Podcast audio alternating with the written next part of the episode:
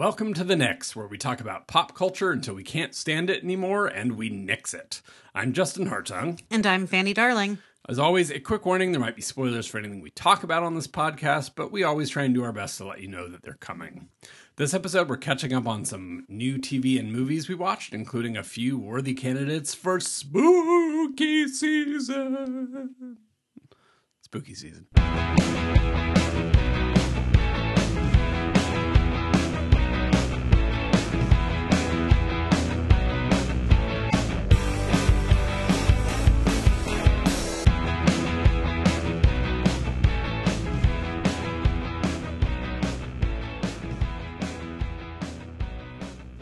All right. As always, a plea to rate and review us wherever you can do such things. Um, we're going to just assume that you're smart and can figure out where to do that. Um, I am very sad. I learned recently that the Google Podcast app is going away soon. So um, that will not be an option. I don't think you could rate and review through there anyway. So fie on them. Fie, I say. And stay away from Stitcher, too. Is Stitcher bad too? It's gone. Oh, okay. yeah, I don't know. Where do you listen to podcasts? The Apple podcast? Apple app? or Spotify. Okay. Yeah, I feel like I'm Spotify is just forcing me into just making that like Yeah. my podcast app. So I'm just gonna do that. I guess. I use it because at my desk I can easily get to it and it interacts with everything. And then on my phone, it's pretty seamless if I get in the car then. So Does it do a good job of like? Can you just go straight to your podcasts? you can. Okay. Except that my Patreon podcasts, they are only just now starting to be able to import the feeds for I heard them. about that. It's a yeah.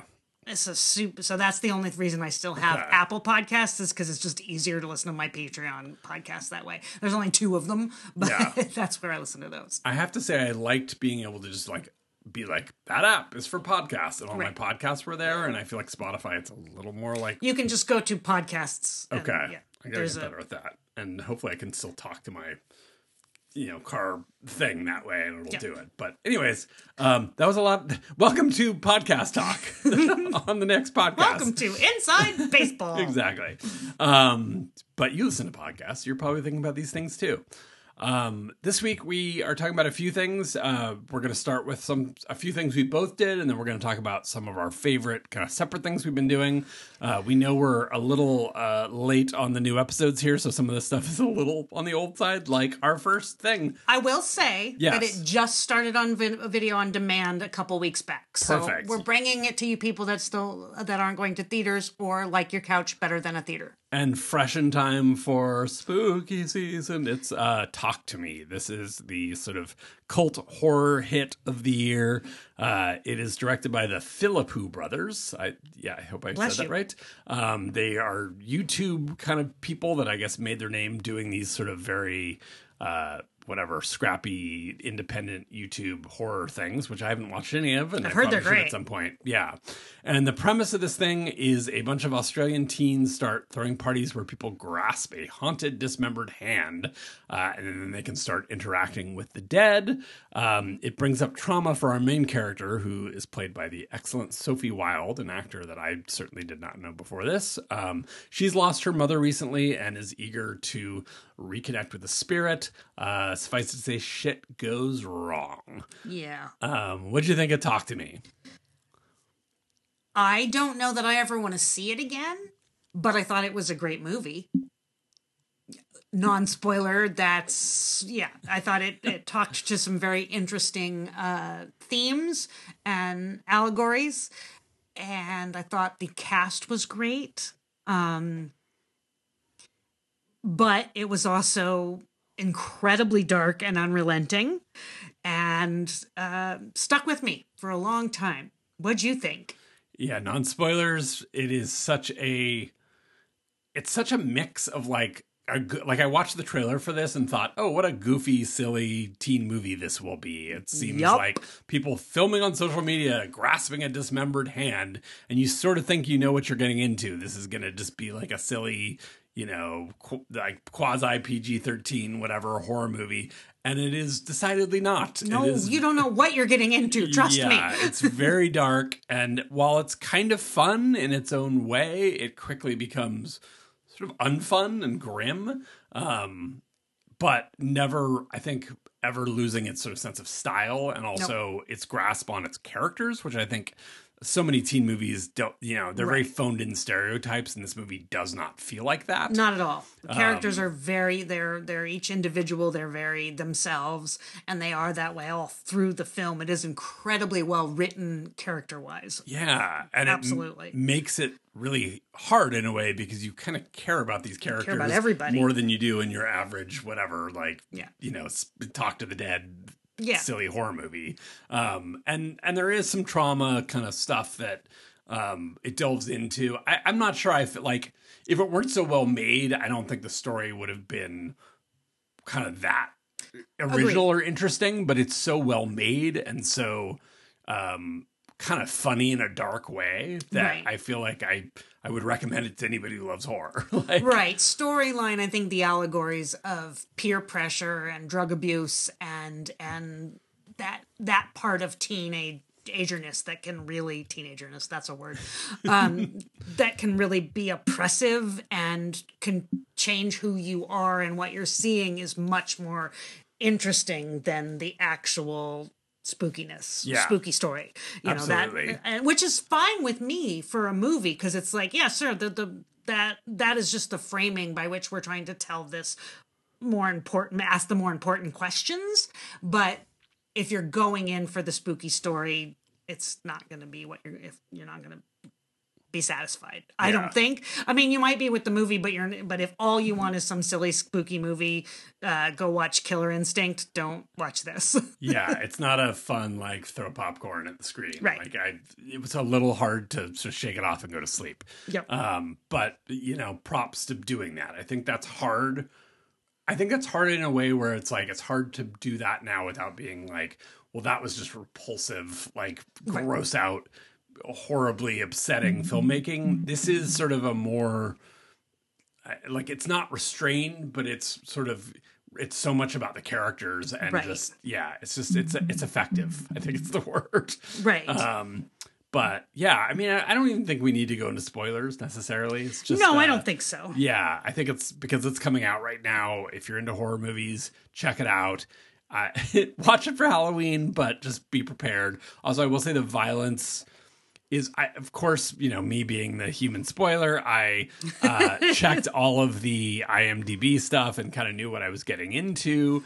Um, so I, I knew when to look away. But from what I can tell and what I've seen, it's the violence is not like incredibly insanely gory, but it just hits in a very like physical way, and especially because you care about these characters. So just Right. be prepared for this is not your like PG thirteen level of kind of horror. I mean, I don't know. You saw the stuff, I didn't. So was no it- yeah no Yeah. you're absolutely right it's Yeah. yeah, it's uh, it, it hits hard, but it's not. You know, it doesn't relish in it. I would Right. say in a way, which is another thing I liked about it. absolutely Um, and also, man, Sophie Wilde, great. She's great. Whoever she is, I want to see more fantastic. of her. Um, props for this movie for just casually casting a you know a trans actor playing a kind of trans character and letting them just be an asshole, Right? Which is sort of refreshing in this world. Um, yeah, and also a really good kind of younger kid performance who. Um, you know, that's that kind of like taking care of the younger, like bratty kid, and um, it handles all of that really well. It I really think. does, yep. Yeah. Talk Yep. to me. Check it out, horror heads. Yeah, do Everybody it. else, stay the hell away. I don't know so much about that. Right, I right. would recommend it to. Yeah? Yeah. Okay. Cool. Um, yeah, on a much lighter, I don't know, not not necessarily lighter, but s- sweeter note, uh, we saw Willi Carlisle, uh, an artist that I talked about on this podcast a gazillion years ago. It feels like probably just a year or two ago. Um, but yeah, I uh, this country queer artist, um, very sort of like in the vein of Woody Guthrie or Arlo Guthrie, but both the Guthries, all the Guthries, um, just really great at doing this sort of talking blues kind of, uh, you know, Yep. bluegrassy, folky, you know, man with a guitar, but singing about, you know, life in a life in living in a van and how it's not all it's cracked up to be, and it's instead of just being a dumb sort of country complaint turns into a critique of capitalism. Uh, writes about being bisexual in a song called "Life on the Fence," which is one of my favorite songs. Um, just really like digging into what that would feel like if you were bisexual and not open about it, and Right. um, just nonstop. Just every song is just packed with like writerly, lovely details. Um, yeah, and anyways, in that time, uh, did you want to talk about it a little bit? I mean, Yeah. it was a great show. It was Yeah. my uh, my son is also a big fan, and it was his twenty first birthday, so it was literally he hadn't been twenty one for even twenty four hours, and so that was really great. We went to the Ivy Room in Albany, which shout out to great. spot. Shout out, shout out to the excellent bartender who treated us right. Um, Yes. such a fun venue. Our shout out to our friend Marisa who came and uh, just had a really good time. And it was just really, I loved just being in that small space and seeing just a master And there performer. weren't fifty people in there, I don't think, and I that's going to be something I'll remember forever. And it was just be- it was lovely, lovely, beautiful night. It was so fun, and um, he's fantastic, and I feel like he deserves more attention. And he has a new album coming out uh, that is, I believe, called Critterland. Critterland. I'm just- I put an exclamation mark because it cracks me up, and it has. Go look at it now if you're intrigued. It's got the funniest, ugliest cover I've ever seen for an album. It's the best. Um, and it's good and it's very different. It's kind of not what I expected from him, kind of song wise. It's a little bit of a like it, it almost sounds a little more professionally produced, but the lyrics are less kind of like like the gimmick of Willi Carlisle. I mean, that's not a thing, but I could imagine the industry trying to sort of push that on him, and it's sort of like, nope, I'm just a songwriter, and this is What Critterland. Yeah. Like, Yeah. um, just a really uh, his voice. Also, he's just got a really interesting, sexy, like yeah, he's got a great voice. yeah. so beautiful. I love it. Yep. Um, check him out. And it's spelled, just for anybody who's wondering, it's Willi W I L L I Carlisle. Yep. No, no E on the end of that. I'm sure you'd find him otherwise with Critterland. But um, all right. So what else we got here? What have you been checking out? Remember, like last year when I watched Shining Vale and I said it was terrible? Completely changed my mind. Uh, Starz continues to give me exactly what I want. Um, and so I thought, well, I have nothing to watch. I'm going to watch the first two episodes of Shining Vale. Yeah, this show's actually, I think, might be brilliant. Um, the the horror comedy of it is kind of it's like it's it's a little feels like expected, but going back, I went back and I watched the entire first season again after I watched the first two episodes of the second season, and what it is saying is actually a lot more interesting and a lot more feminist and has some really interesting things to say and i think the second season is going way more into what we expect women to do and to provide and how to look while they're doing it um, Judith Ivy, Judith Judith Light. Oh my God, Judith Light plays uh, Courteney Cox's mother, and she is great. the The girl who plays the daughter is fantastic. I I have and you get Sorvino, Mira Sorvino. Even Greg Kinnear, I don't hate, which is saying something. Uh, I actually think he's really good in this. Um, I have completely changed my mind. Uh, one example of the type of line uh, the daughter is complaining that the the end of the first season. I'm gonna go into a little bit of spoilers if you hadn't caught up. Sorry, um, you can tune out for like 20 seconds. Uh, she went into a mental institution for reasons. When she comes back out, the daughter has dropped out of high school and is taking care of the family. That's where we open, and uh, she's complaining to her mom about, well, now I do everything, and you gave me, you know, and you've probably given me this this disease because you got it from your mom. And Courteney Cox says, "Well, I also gave you my thigh gap, so you're welcome." What what is thigh gap? That means that, that you're really thin. Oh, okay. and that's like the goal is just but your gap your thighs aren't supposed to touch which Right. by the way is mm, is not particularly possible or healthy. yeah, horrifying. um so that's and is this as a as somebody who doesn't like gore and whatever? Is this something I can watch? yeah you can Okay. watch it because you can certainly see it coming Okay. if it's gore Yeah. you know because again comedy horror so Right. you just Okay. can see it coming um i also watched a show that you cannot watch for reasons. Mike Flanagan's new entree into his I take an IP and I drop everything the writer's ever written into it, and you watch it uh, fall from the house of uh, fall fro- of the house of Usher. Stars entire repertoire. I don't need to go into who they are. Um, you know, Henry Thomas, Kahuli, all of them. Um, this is I really enjoyed it. I did. It was not Bly Manor for me. Bly, Bly Manor is still the best. Um, but I really liked it. The framing of the bringing down of this family who basically essentially sold their soul to become super rich and it's all told through the pharmaceutical uh, stories which you know we've seen every every variety of the sacklers and it's getting a little old which may be part of why this doesn't top out for me. I wish they'd found some other device in which to say that they're terrible except for oh, getting people addicted to opiate type stuff.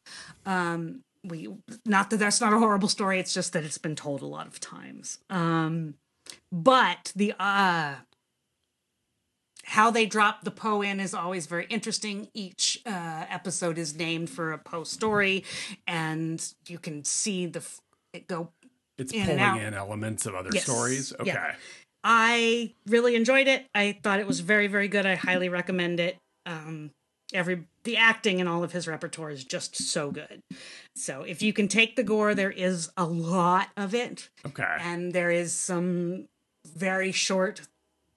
There's some animal abu- abuse, danger Right. between both uh, a cat and test monkeys. So, because if we're going into Murder at the Rue Morgue, if you've read Ru- Murder at the Rue Morgue, a chimpanzee did it. right. Right. So, uh, yeah, yeah. So is the um is the the central thing of if I remember correctly of the fall of the House the Usher is like right these kind of zombie-ish people kind of coming back and the dead haunting. So is that is is the is the opioid kind of thing the sort of No, it's his children. okay interesting okay He's, All right. Yeah, that's all I'm going to say. Okay. Is yes, that comes into play. It is not Yeah. the opioid victims. okay interesting you you start out this start out um, this isn't a big spoiler it starts out in the first episode that you know that you know that he's talking to someone and all of his children are dead okay so there's six of them so and each episode is the tale of how one of them dies And it's funny, I just not that long ago talked about on this podcast the kind of reimagining of it by the uh, writer blanking on their name. It's the Usher one where it's the fungus Mm. Yeah. is instead of the the zombie thing with the glowing lake and Right. all of that. And it's like when I heard about this, I was like, does this involve any of the same story? it sounds very different, but um, yeah. Um and then i started a graphic novel. Oh, uh i'd heard a lot about it. James Tynion the fourth wrote something is killing the children. I don't think this is for you. There is gore. Uh but story of a like a small town. There is uh, some i haven't seen much of what it is that is going around but but nabs children and mutilates them. You don't i haven't seen a lot of the mutilation yet but um and a tall blonde stranger comes to town and she is who kills the things that are killing the children. She moves basically, she's a drifter, moves from town to town. It's very well told, it's very well written. There is some uh, queer analogs in here, which are lovely. Um, I am only about, I think, four books into, I think, 14. Uh, it's, I will report back, really, really liked it. I knew I recognized the name, and I just looked it up. He's the guy who did the Woods, also, Yes. which I talked about on here, which I also I liked, but was yeah, Yeah. gory. And I feel like I maybe even started this one and was like, nope, not Yep. for me. But let me know. Maybe I can power through it. I, I'm better with graphic novels than I am with you know movies for whatever reason. Put it on paper, and I can buy it. Um, but that all sounds super fun. Good, good horror stuff. Good, yeah. We're in the we're in the zone with that. uh, mine are a little less spooky uh, or different spooky. Um, I have something called Scavenger's Reign. Terrible name. I hate this name so much. Uh, this is an animated show on Max. It is. I believe just a limited series. I think I don't know. Maybe it's a continual thing. This is Joe Bennett and Charles Huttner. I just wanted to look up the directors and uh, creators. It is um, basically half hour episodes about a bunch of people stranded on a super fucking alien planet. It is the weirdest. Basically, I just describe this to somebody as like Miyazaki, but stuck on a planet with like gore and death. Um, but it is so beautifully rendered. It's it's sort of more than just being a horror show about sort of surviving on this alien planet. It does an amazing job of getting into these three different kind of groups that are stuck on the planet into their heads and their sort of quest for survival and their past and what they brought. And then also the planet is horrifying and the creatures they encounter kind of horrifying, but they're also just they're not trying to kill everybody all the time. They're also just creatures in a world that have their own kind of interiority and there's like maybe some like higher intelligence sort of culture going on with some of them and this is just so stunningly animated 2d animation i'm just a sucker for hand drawn animation there are moments in it that just i have like taken my breath away with like okay this this is what i want from sci-fi like i mean james cameron like pack up your fucking digital toolkit and like go home because like this is truly imaginative nothing we've seen before there's Nice. uh, one thing I wanted to just sort of tease about it, which is just like such a crazy idea. There's one kind of species on the planet that seems to sort of so far just be like, I feed other things. I eat things and then I feed it to other things that need it. And that's its entire MO. And there's a starving, kind of barely surviving human. And it sort of ends up being about their relationship, which is, Huh. as you'd imagine, kind of icky and weird I because bet. it's like feeding it and Right. yeah, but it's uh it's really like weirdly moving. I'm just sort of just like struck by how wonderful and weird this is. Scavenger's Reign, my god, just give us more of this kind of like adult animation. Um I whatever you can say about Max and all the mess of, you know, that entire Right.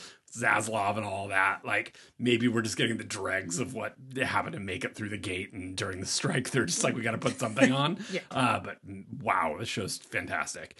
Another Max show, uh, another Max animated show, Fionna and Cake. This is the spin-off of Adventure Time. It is also sort of a sequel to it. Uh, it is focusing on two gender flipped versions of uh, Jake and Finn from the original series, who was like the boy and his dog, and this is the girl and her cat. No. Um, and they kind of started as a lark in Adventure Time as sort of a just one-off fun. Like, what if we just you know did something fun with this show and did a little one-off episode about these gender-flipped versions of our main characters? But it sort of as the show went on, as Adventure Time went on, they built it into okay, how do these creatures exist in the main kind of canon of this world? And it turned out they were sort of fan fiction in one of the characters' heads, and then which I thought was interesting enough already, but this show is really like, okay, but like they're also real characters that have a fan base. So like who are they and when does fan fiction become real? Nice. Um so there's in typical Adventure Time fashion, there's so much interesting meta fun sort of about the creative process and about the madness of trying to sort of kind of be creative and fulfill fan wishes, but also not make yourself crazy. Uh, this is just a really wonderful, smart, funny, kind. Uh, the the original Adventure Time, the episodes were ten minutes, and I think for a lot of people, it was always sort of like, okay, that was ten minutes. Okay, I got to do another ten minutes. Okay, there's like three thousand of these. How like so it's a little daunting. This show so far, there's only one season. They're half hour episodes. There are only ten of them. It is so wonderful. I actually almost think that Fanny, you should just skip Adventure Time. Just I think you'd actually love Fionna and Cake. Nice. I'll Like, try It's just funny and weird, and uh, you should ask uh, Uncle Parker about. I'll try it. I'm oh no. sure. I'm sure. Oh yeah. it. No, that trust me, I don't even have to ask. yeah, it's oh, it's so sweet. And there's a character uh, called the Ice King that's been around from the beginning of Adventure Time. I don't remember if you remember him. He's sort of the tragic kind of mad wizard, and but he's also like. Through most of Adventure Time, he's the villain, and he's sort of like a creep and like terrible towards all the female Right. characters. And they slowly started building in this backstory of, you know, how he took care of this kid during this like apocalypse on Earth, and so he is really the main character of Fionna and Cake. Not the main character, but one one of the other main characters. Right. But he's sort of become kind again, or reverted back to himself, and it's sort of exploring kind of just all of his trauma. oh I like that. Oh, it's so interesting. There's so much good stuff in this. Also, um, uh, Donald Glover playing these this one half of this like one of the sweetest gay couples I've seen on a show ever, and it's like this animated show with multiple queer couples in it. Um, it's really queer. Speaking of queer, Dick's the musical. Uh, this is the new musical from a pair of guys from Upright Citizens Brigade, whose name I'm going to forget. Um, and it is based on a sketch that they did at this kind of whatever famous improv theater in New York or LA. I forget where they're from exactly. But uh, it is Yeah, we saw this preview way ways back, and I was absolutely giddy. And Fanny was like, "Oh God, it's just a nip. Have fun on your own." Um, and I think your instincts were mostly right. It is a half hour sketch stretched out into an hour and a half, and it feels it feels it. You know, you're Right. a little like, "Oh, this joke is going on too long," but it stars Nathan Lane as so it's basically the Parent Trap. If you know the Parent Trap were like super queer and If the Parent Trap was and disgusting and musical, yeah, I mean it's much grosser and weirder than the Birdcage. Right. Thank God.